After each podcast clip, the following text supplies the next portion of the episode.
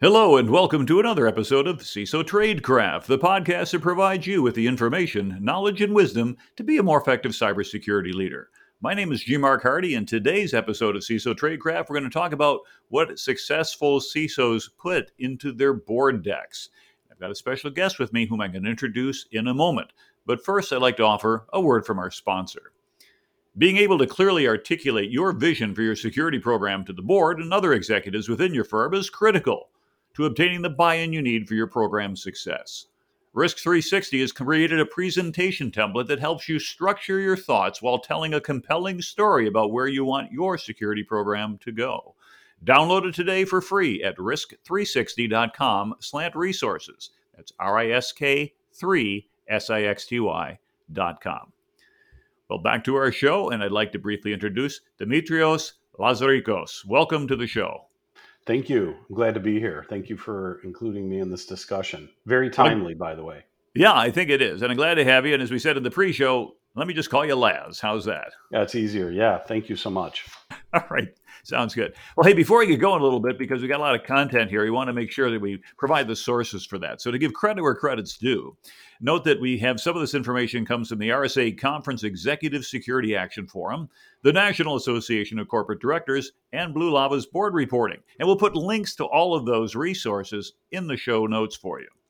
Now, the RSA document highlights that while each CISO has a unique presentation that they share with their executives, there are common themes across most decks. And RSA looked at eight anonymous CISO decks and noticed that the following five themes were included in each presentation. Number one, changes to the risk landscape. Number two, highlighting priority risks. Number three, providing an overall cyber maturity score. Number four, showing progress on security initiatives. At number five, identification of any security incidents.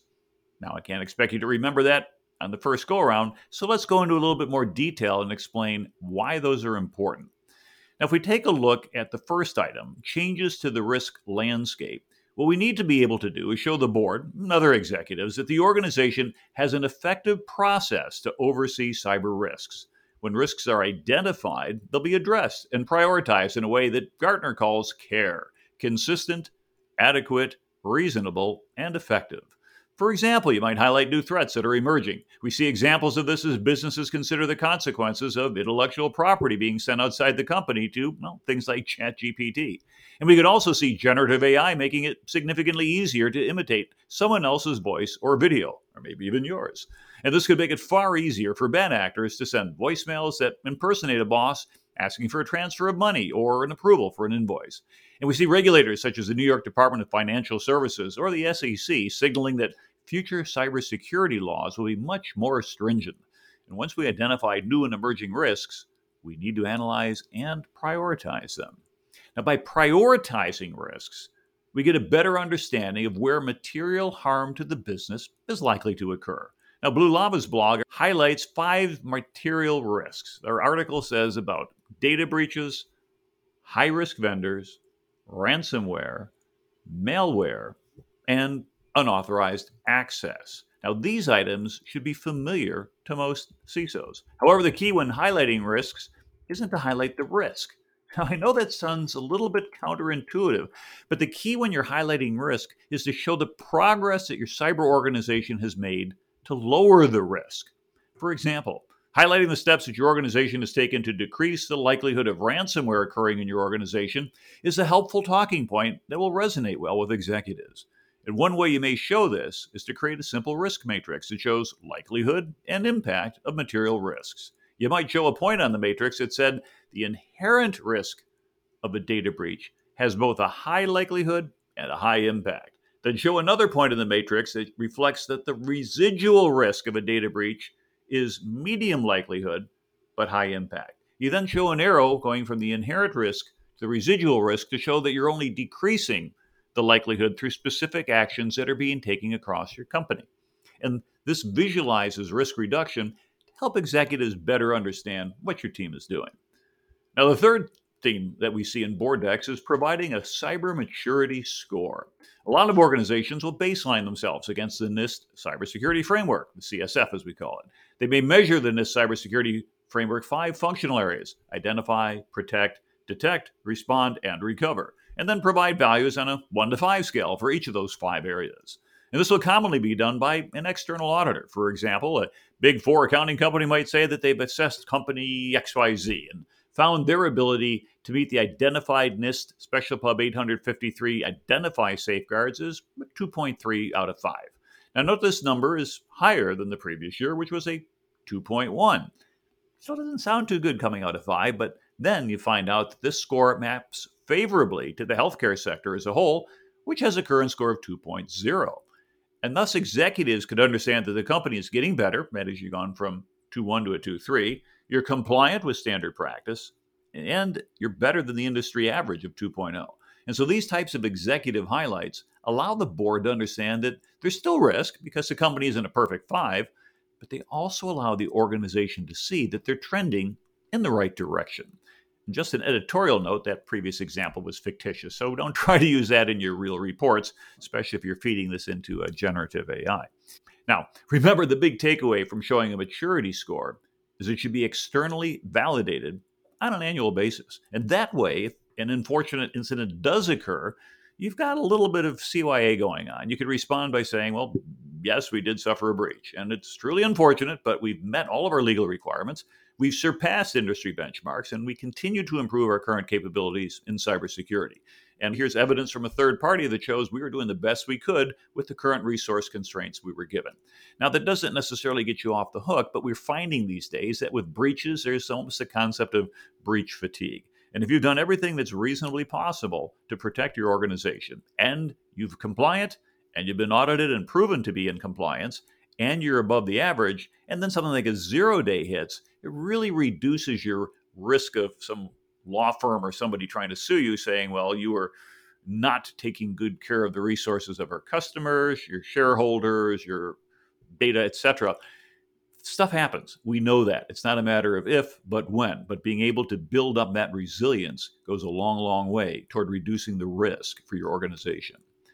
Now, step four will show progress on security initiatives. And here you want to focus on the progress of how you're helping the business of revenue protection you might have heard that before. Cybersecurity is a business of revenue protection.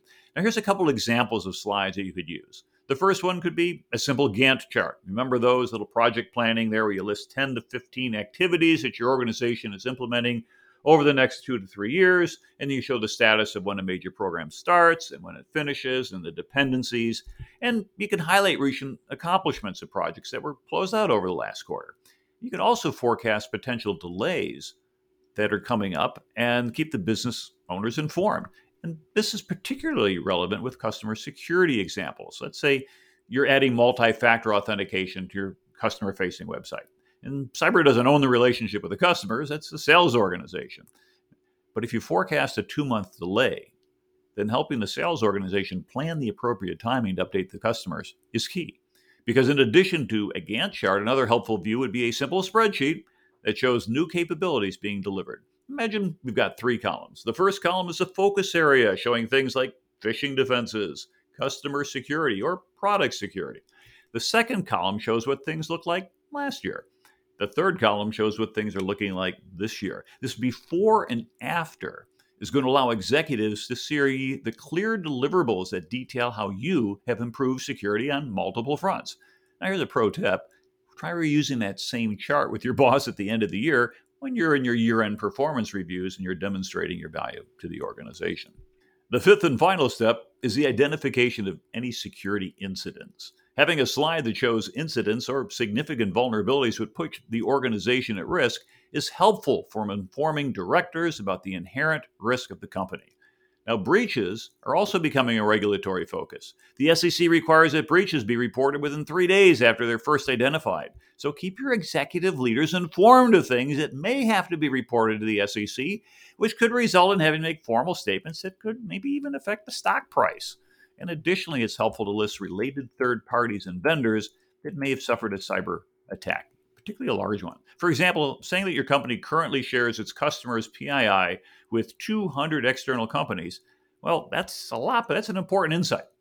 But we find out there's a lot of this interdependency that takes place. And you could continue. Of the 200 external companies, we notice that two of them reported data breaches over the last six months. oh. Now, note that while these two events didn't result in the loss of any of our customer data, were that to have occurred, the news headlines might have a negative impact on a company's brand and reputation. Remember, you can outsource a lot of things, but you can't outsource the risk. Another helpful example is a simple metric on reporting phishing and phishes. We are seeing a trend where most organizations have a report phishing button in Outlook. Let's say your organization recorded that was clicked a thousand times in the last quarter. Now, those thousand phishes that were reported upon investigation, the cyber incident response team confirmed that 500 of them were real phishing attacks. Now, this isn't a fear metric. We're not into FUD, fear, uncertainty, and mm-hmm. doubt. This is evidence of how often folks are being attacked each day in their email inbox. It also shows just how much security awareness training is making a difference by creating a cyber vigilant organization that can report security incidents. Now, after my big long monologue, we'd love to bring our special guest onto the show, and I'd like to again welcome Laz. Come on and, and welcome to CISO Tradecraft. Thank you so much. Yeah, this is. I think that's a great overview. I think it's also uh, much needed. I, I don't know how to best explain it, or you know, my reaction, but I wish I had this podcast when I was a CISO. That's probably the best way I can describe it. Yeah, and so tell us a little bit about your background. You got a rather fascinating background, but I'll let you I'll let you say it because you, you probably know better than I do. No, yeah, I know, I appreciate it. I I have been on a computer since I was 12 years old, and you know, I, I usually get asked what that was. I was on a Commodore VIC 20 as a 12 year old, and I I worked on programming and security up until I was about 16. And then I was recruited by the Air Force at 17. Post military, I spent some time at EDS, Electronic Data Systems, Silicon Graphics. I had my own consulting practice, and then I became a CISO three times. I saw a unique problem in the industry several years ago, and that was the you know the essence for building out cybersecurity program management with the Blue Lava platform. I took that on, and then also you know through the process over the years had become an adjunct professor teaching the next generation of students about business alignment with cybersecurity program management. Well, wonderful. Well, thanks for that. And thanks for all that you're doing. Now, we've been thinking and talking about what boards of directors are likely to ask CISOs about their cyber strategy. And we thought we'd bring you by because of your background and some of your current experience to discuss some of those important topics. So, how are we measuring the threat environment? And really, how prepared are we to meet it? Well, I think before I answer that question, I want to share just a quick topic. Okay. When we go to board level reporting, one of the things that I found, and this is my own experience, my peers, our our community, and you know what we're hearing from customers, I have a board level presentation, and in that board meeting, I get 15 minutes of time, maybe twice a year or four times a year. And when I go to that meeting, it's everything you just said in the introduction, but I've got to be able to talk about shifts and dynamics of what's going on in the industry. So what I mean by that is is if if I go in there and now I'll answer your question and I'll walk through the the thinking of it. If I'm going to measure the threat to my environment, I think a lot of it's going to depend. It's going to depend on, you know, is it a publicly traded company? Is it a privately held company? you know what role do i play with a public or privately held company and what's also different is the industry i'm in. And what's the motivation of bad actors? Because like you mentioned we're going to see these threats we're going to see these bad actors doing you know malicious things over time. And when we go in there and talk about the threat in our environment it depends on publicly traded company privately held company what I'm doing by industry, what are our peers doing, and then how do I take this information by risk and where the biggest risk to revenue is as I'm demonstrating what I'm doing with our organization. Hmm. Well, that makes sense. And so let's think about that. So we can measure the threat environment. It's going to be a variable factor because not every organization is facing the same set of threats. Sometimes you don't know who's coming after you, sometimes you do but you can accumulate information. As you say, as a large publicly traded company, you might even attract the interest of nation state actors. Probably not so much if you're a small, small business, but hey, you never know. They got to train somewhere. But another thought is the concept of a cyber risk profile. When we talk about that term, what are we referring to about cyber risk profile? Yeah, so yes. So for cyber risk profiling, I like to think about this as the entire cyber footprint of the company. So when I look at what my ecosystem looks like as a company, I think about all these things that are bubbling up and uh, attaching to our ecosystem. And that includes third party, that includes fourth party organizations, and understanding what we look like with everything that's attached to our system. I need to be able to talk with confidence what my program is doing to protect the entire ecosystem and be able to talk about what the biggest risk to revenue is in that cyber risk profile. And I like that because, again, we're back to the business of revenue protection, which is sort of a theme that we're hearing from time to time. Now, if an organization or a company in particular is considering that we have to prepare in the future, and particularly for, for preparing for potential cyber threats or incidents, are there any particular techniques or activities that you have found have been more effective than others for helping organizations be better prepared? Well, I'm a big believer in threat and incident data. So, whatever I can do as a CISO to invest in tools, technologies, services to understand where those threats are, threat intelligence feeds, anything I can do to have that early warning detection up front I am a big supporter of that. And I encourage uh, our CISO community to think about how to get that information, acquire it, and then start using it across our environment. That's part one. Part two is I also like to have, you know, exercises for incident response. And, and, and I think, you know, when I look at what's happening, you know, to my ecosystem with the cyber risk profile, like we talked about, one of the areas I want to be able to do is look at how to best protect the environment by going through tabletop exercises and proactive planning, if you will, to see what's going to happen. Another theme that I've seen is organizations will put companies on retainer just so they have access to subject matter experts in case there's a breach, where I could just pick up the bat phone, talk to somebody, have them on site in a matter of hours, and you know tie everything together from the threat feeds, the data analysis, understanding the risk, the risk profile, and then having a subject matter expert when things go bad available quickly. So that's some good preparation. Of course, having good data and starting to collect that before an incident occurs is rather important. You can't just kind of go in cold and realize that, hey, we didn't have any logs turned on, but we got hit, so maybe we should turn things on. And you also mentioned the concept of doing the tabletop exercises, which I particularly like, and I, I write and run those for my clients as well. And it's a good way to put people through the paces. And if they're properly constructed, they'll engage executives as well. They'll have to make business decisions as part of the tabletop exercise, not necessarily just the technical decisions, because both teams will need to go ahead and practice that. Now, one of the things we find out when we're trying to protect, whether it's protecting for revenue protection or for just being able to keep the business operations going, is to identify critical assets and systems that need to be protected. Well, what's a good way to identify, if you will, the most critical assets and systems so that one could prioritize these emergency response as well as recovery actions? So I like the way that you approached this with one of your responses just now the fact that you said tie this to the business.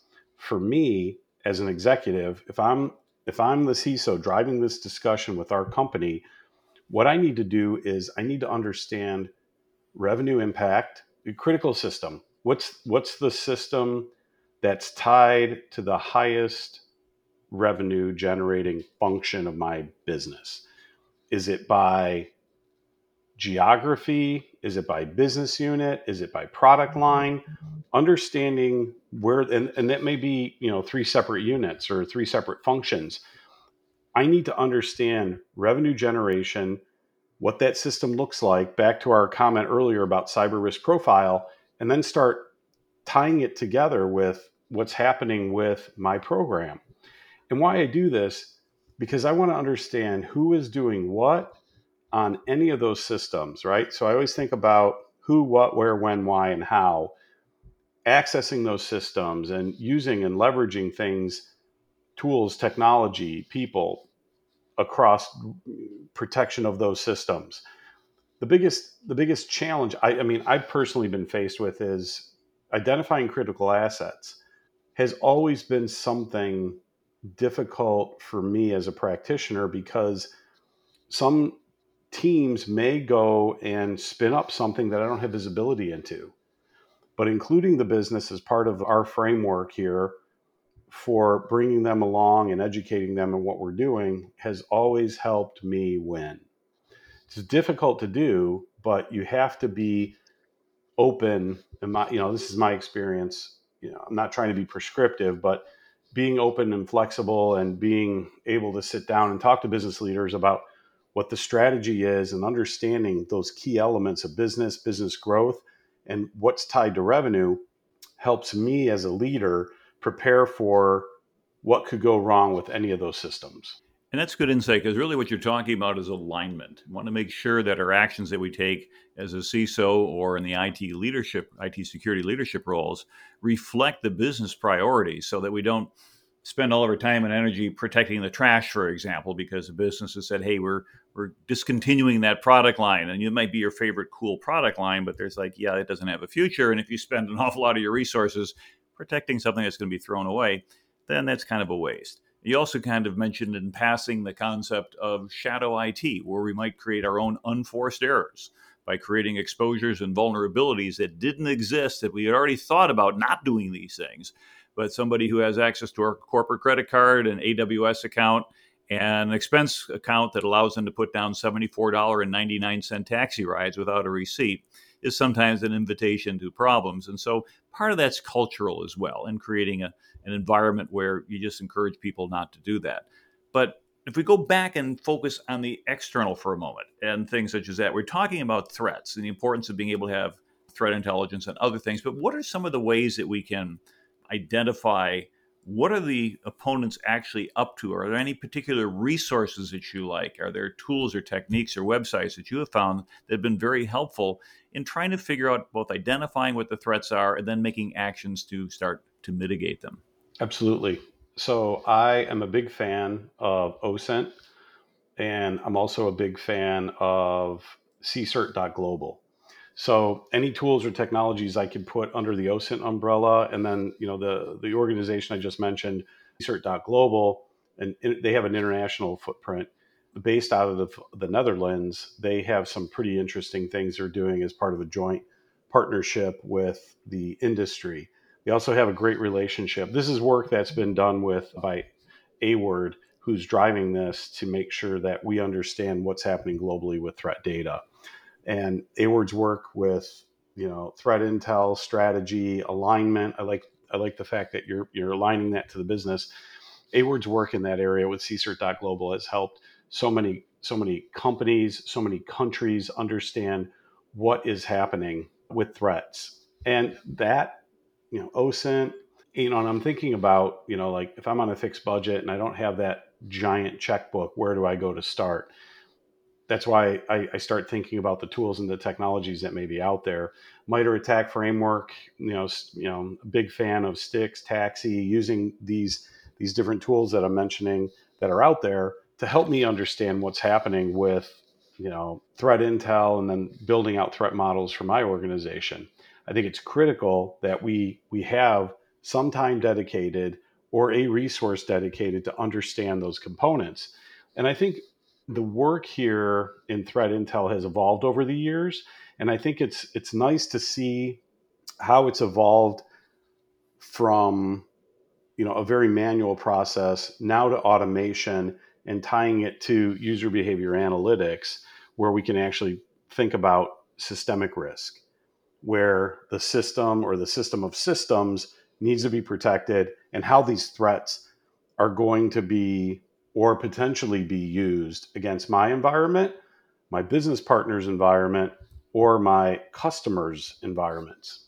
Yeah, so we have that external models. We can use things, and I like MITRE ATT&CK, and it's a great way to go ahead and catalog, if you will, potential tactics and techniques that might be used against you. And as we look through all these different resources, but you'd mentioned profiling user behavior as kind of almost as a segue to going not just externally but internally as well. So, what should organizations then do against for example, an internal or an insider threat? Would that be any different? Because you can't really go ahead and come up with a, a MITRE ATT&CK framework for the insider, I don't think. Well, I I like to think that people have good intentions.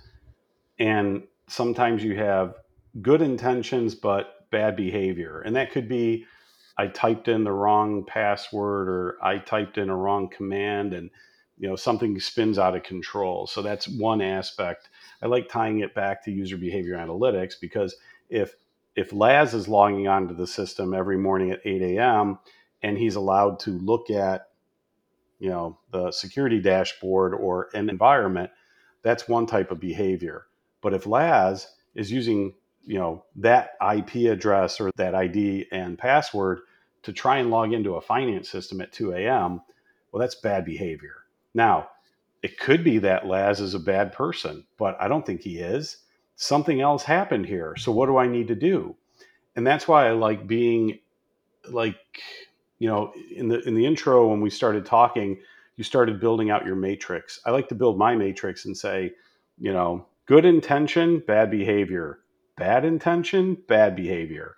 And then, you know, you know, when people leave an organization, you know, if there's right sizing, if there's a RIF, if there's something else going on, you know, these are areas where we start to see the insider threats starting to increase and the bad behavior, you know, happening. I like to think about it in that aspect, you know, good intention, bad intention.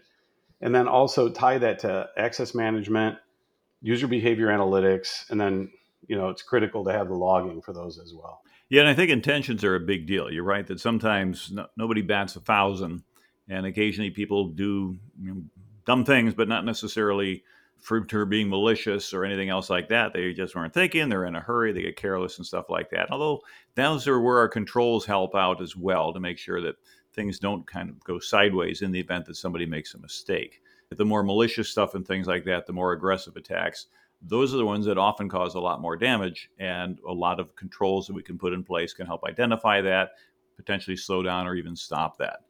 But that becomes an incident. And then, like everything else, we have to think about our incident response plan. And not just for insider threat, but for almost any incident. When we get into our incident response plan or IRP, how, how should one build one if you don't have one? And then, more precisely, how often do you test it? And do you actually go through and know, actually you know, back things up and move them around and light off the diesel generator, etc.? Or do you just sit around the table said, Well, I'm going to do this, I'm going to do this. Okay, everybody said they're going to do the right thing. And then later you find out in a real incident that there was no fuel in the diesel generator because nobody ever bothered to look. So, how do we do these IRPs and do them correctly? Well, I found incredible success with pre existing templates that are out there. NIST, IANS, SANS have wonderful templates where I can get started for incident response plans. So I usually start there. That's part one. Part two is sitting down and having an open and honest discussion with leadership. As an executive, I have to be able to say, you know, what's on my mind about incident response. So back to business alignment, biggest risk to revenue, start talking to the team and breaking down the different components that need to be in the incident response plan. Because the incident response plan has to be a carefully crafted set of processes to follow when things go bad. And the successful CISO have these discussions. They also not only document them, but sit around the table talking to the executive, talking to the board about when things go bad, we need to run through this process and then assigning accountability to the stakeholder for support. Part one. Part two, have to go through the tests. And it's not just basically going through and saying, do we have the generator? Do we have the gas in the generator? It's actually going through and saying, I open the gas tank, there's gas in the generator. I actually called the CEO at home because it's 2 a.m. and we're going through our tabletop exercise. And we all know that bad things don't just happen between eight and five or, you know, normal business hours. I have to have that flexibility and I have to have that latitude to be able to have that discussion and pick up the phone as we go through the incident response plan. Well, that makes very good sense. And I think, eh, again, testing it at least on an annual basis is probably a good way to go about that, just to make sure that we don't have dead ends or phone numbers that don't work anymore or systems that we thought were there but aren't, or more importantly, things that need to be protected that weren't part of last year's plan. We need to go ahead and take all this information. No, I was just going to say we have to. We, you know, you, you hit on it. I don't want to just test it from last year. Last year, I may have a scenario, but I also have to have multiple scenarios. And the the incident when it happens, it's not going to just be security that's called up at 2 a.m. or the CEO. We have to include others like you know the PR, marketing, legal, communications team, engineering. Everybody's going to have have a, a, a presence and accountability with this incident response plan. And yes, minimum test annually. Yeah, and I think it was a very good point that you made that sometimes we get a little bit of tunnel vision thinking that when we have an IT incident test, oh, it's just our IT or IT security folks. No, it's got to be PR, have to deal with the public relations, legal, very, very important as well, as well as coming up with communications, letting other employees know what's going on, et cetera. And all those are often outside of the normal domain of the IT security folks, and they just don't think about that. But as leaders, we need to think about that from a business perspective. And ultimately, at the highest level of leadership, we have in organizations the board of directors. And as a board of directors, they need to be kept informed. Now, you said earlier that you get maybe five minutes or so whatever for a presentation to the board a couple times a year. But in general, if someone gets invited to go ahead and brief the board, how should we keep them informed about cybersecurity incidents and risks? So, what I found to work for the board, if I go back to what I mentioned earlier, is it a publicly traded company or is it a privately held company? I think boards are starting to understand that cyber risk is a function that they need to understand. But sometimes they may not understand it or they may not have the expertise at the board level. So what I try to what I try to do is talk to my peers about educating the board. And that could be, you know, through training. The Digital Directors Network or the NACD has amazing training right now for preparing the board for understanding cyber incidents, risk, and understanding what that landscape looks like the other thing is that we, as security leaders, are now starting to see regulations coming that are going to mandate board level reporting. You know, the SEC, the FTC, the state of New York, anything that's happening with risk and my risk profile, my risk appetite, my risk tolerance, and what I'm doing time over time is going to be mandated and I, as a board member, and I, as a CISO, have to be ready to talk about that. And so the board is hearing it from their peers, they're hearing it from their network group, and they're hearing it from groups like the Digital Directors Network and also the NACD through their, their training.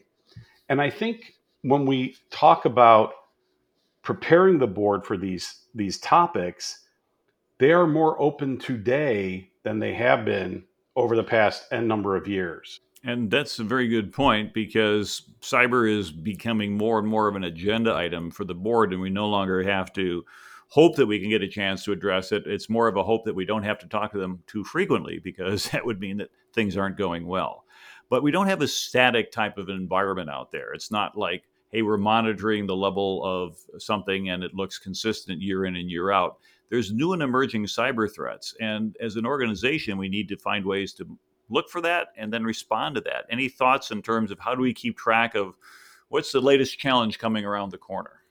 Yeah, so staying on top of, I go back to threat intel, seeing what bad actors could be talking about, also working very closely with vendors. You know, security vendors have so much information from all of their customers that they can talk knowledgeably about what they're seeing and what they're experiencing for different trends. I know that as a CISO, I also have access to private Slack channels, forums, emails, different communities like the Blue Lava community, where I can actually have an open and honest conversation about what I'm seeing or leverage what I'm sharing as part of my data, data collection, and analyzing it through the process. I also think that the ISAC families, you know, FS ISAC and the other ISAC groups are incredibly helpful for understanding what's happening from a threat landscape training. We also mentioned the MITRE ATT&CK framework earlier. That coupled with B sides, local chapters for OWASP, ISSA, ISACA, these groups have been wonderful in gathering this information and getting it out there as fast as possible. So I mentioned, you know, the threat intel feeds. I also mentioned looking at the Slack channels, the emails, the private forums, the private communities, and leveraging any of the ISACs and also the regional groups. Those are critical.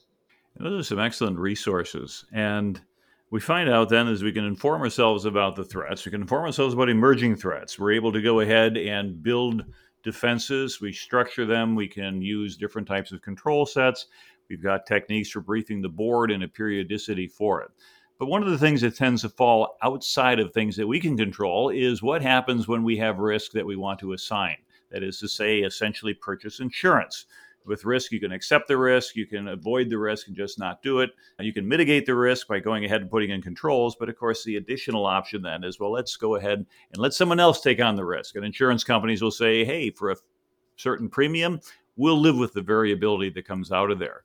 Well, what type of cyber insurance coverage makes sense today? And how do organizations approach cyber? I know that these days, every time we work with a client and they've got to complete a insurance renewal, it's just a longer and a longer and a longer form, as if to say the insurance companies are realizing that the risk is not monolithic anymore. It's very, very detailed. And ultimately, as I caution everybody, remember that uh, insurance may only provide for the orderly demise of your business.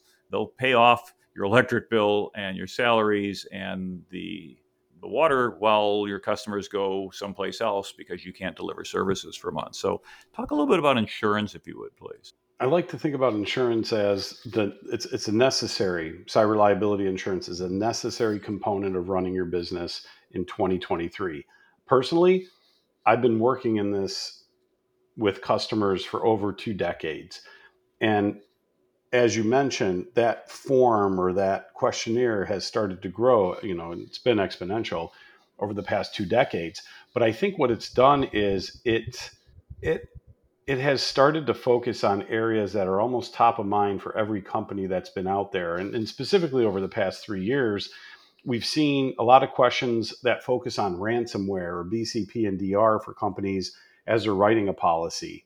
But things to keep in mind about policies a good policy is in my opinion is going to look at how holistic is my program not just focusing on a specific event that may be in the news. How holistic is my program?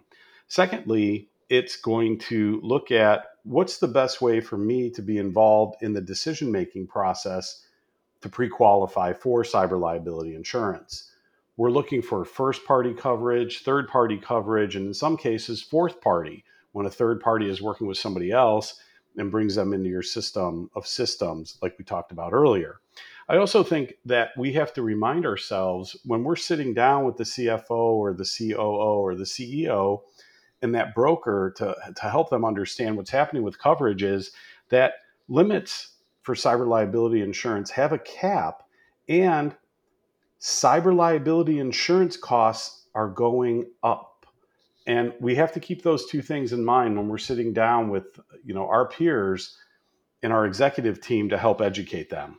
And you'd mentioned third party and even fourth party risk. And so if we tend to look at what can we learn we can certainly query our third parties. We can go to them and say hey you're a service provider. Could you please give us this feedback or use some sort of form or or questionnaire or the like but is it reasonable to be able to monitor your third party vendors and suppliers for cybersecurity risks?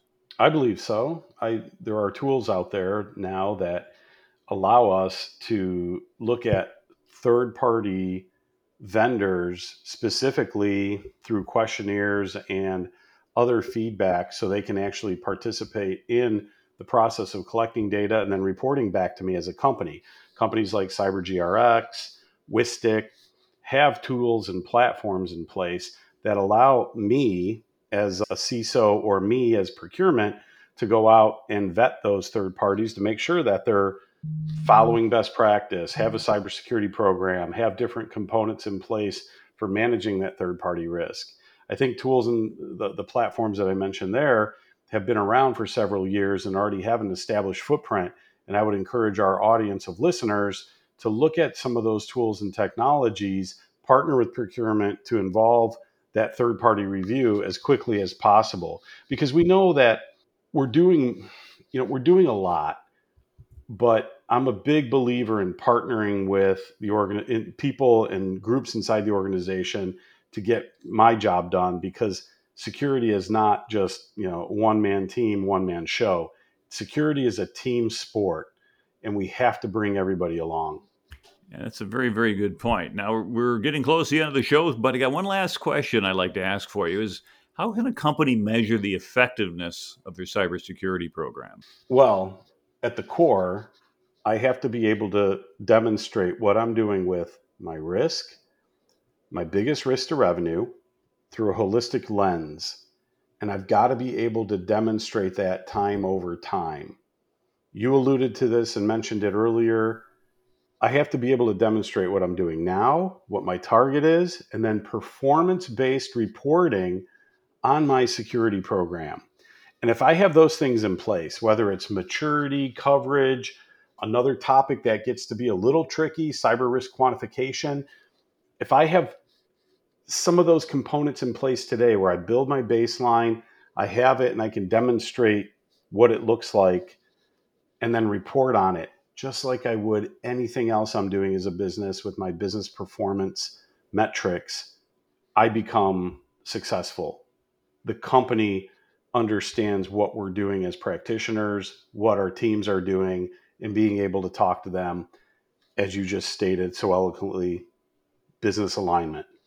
And so I think in wrapping everything up here, Laz, you've given us a tremendous amount of insight in terms of looking at a whole range of ideas and topics. You know, we've, we've talked about measuring the threat environment, looking at our cyber risk profile, how to prepare for potential cyber threats or incidents, how to identify what needs to be protected, mitigating those threats, insider threats, uh, our IRPs, incident response plans, those are really important in testing them, communicating with the board, looking at emerging threats, insurance, and even going ahead and being able to provide reporting about our effectiveness in the measuring of our cybersecurity program a lot of moving parts out there, but a lot of very, very important insight. And I think it's been incredibly valuable to listen to you and have your views in terms of how to do things and do things right because you've been doing it for quite a while and we've got a lot of respect for, for what you've created. So let me say on behalf of the community, thank you for what you've done and for your leadership. And we look forward to having continued success.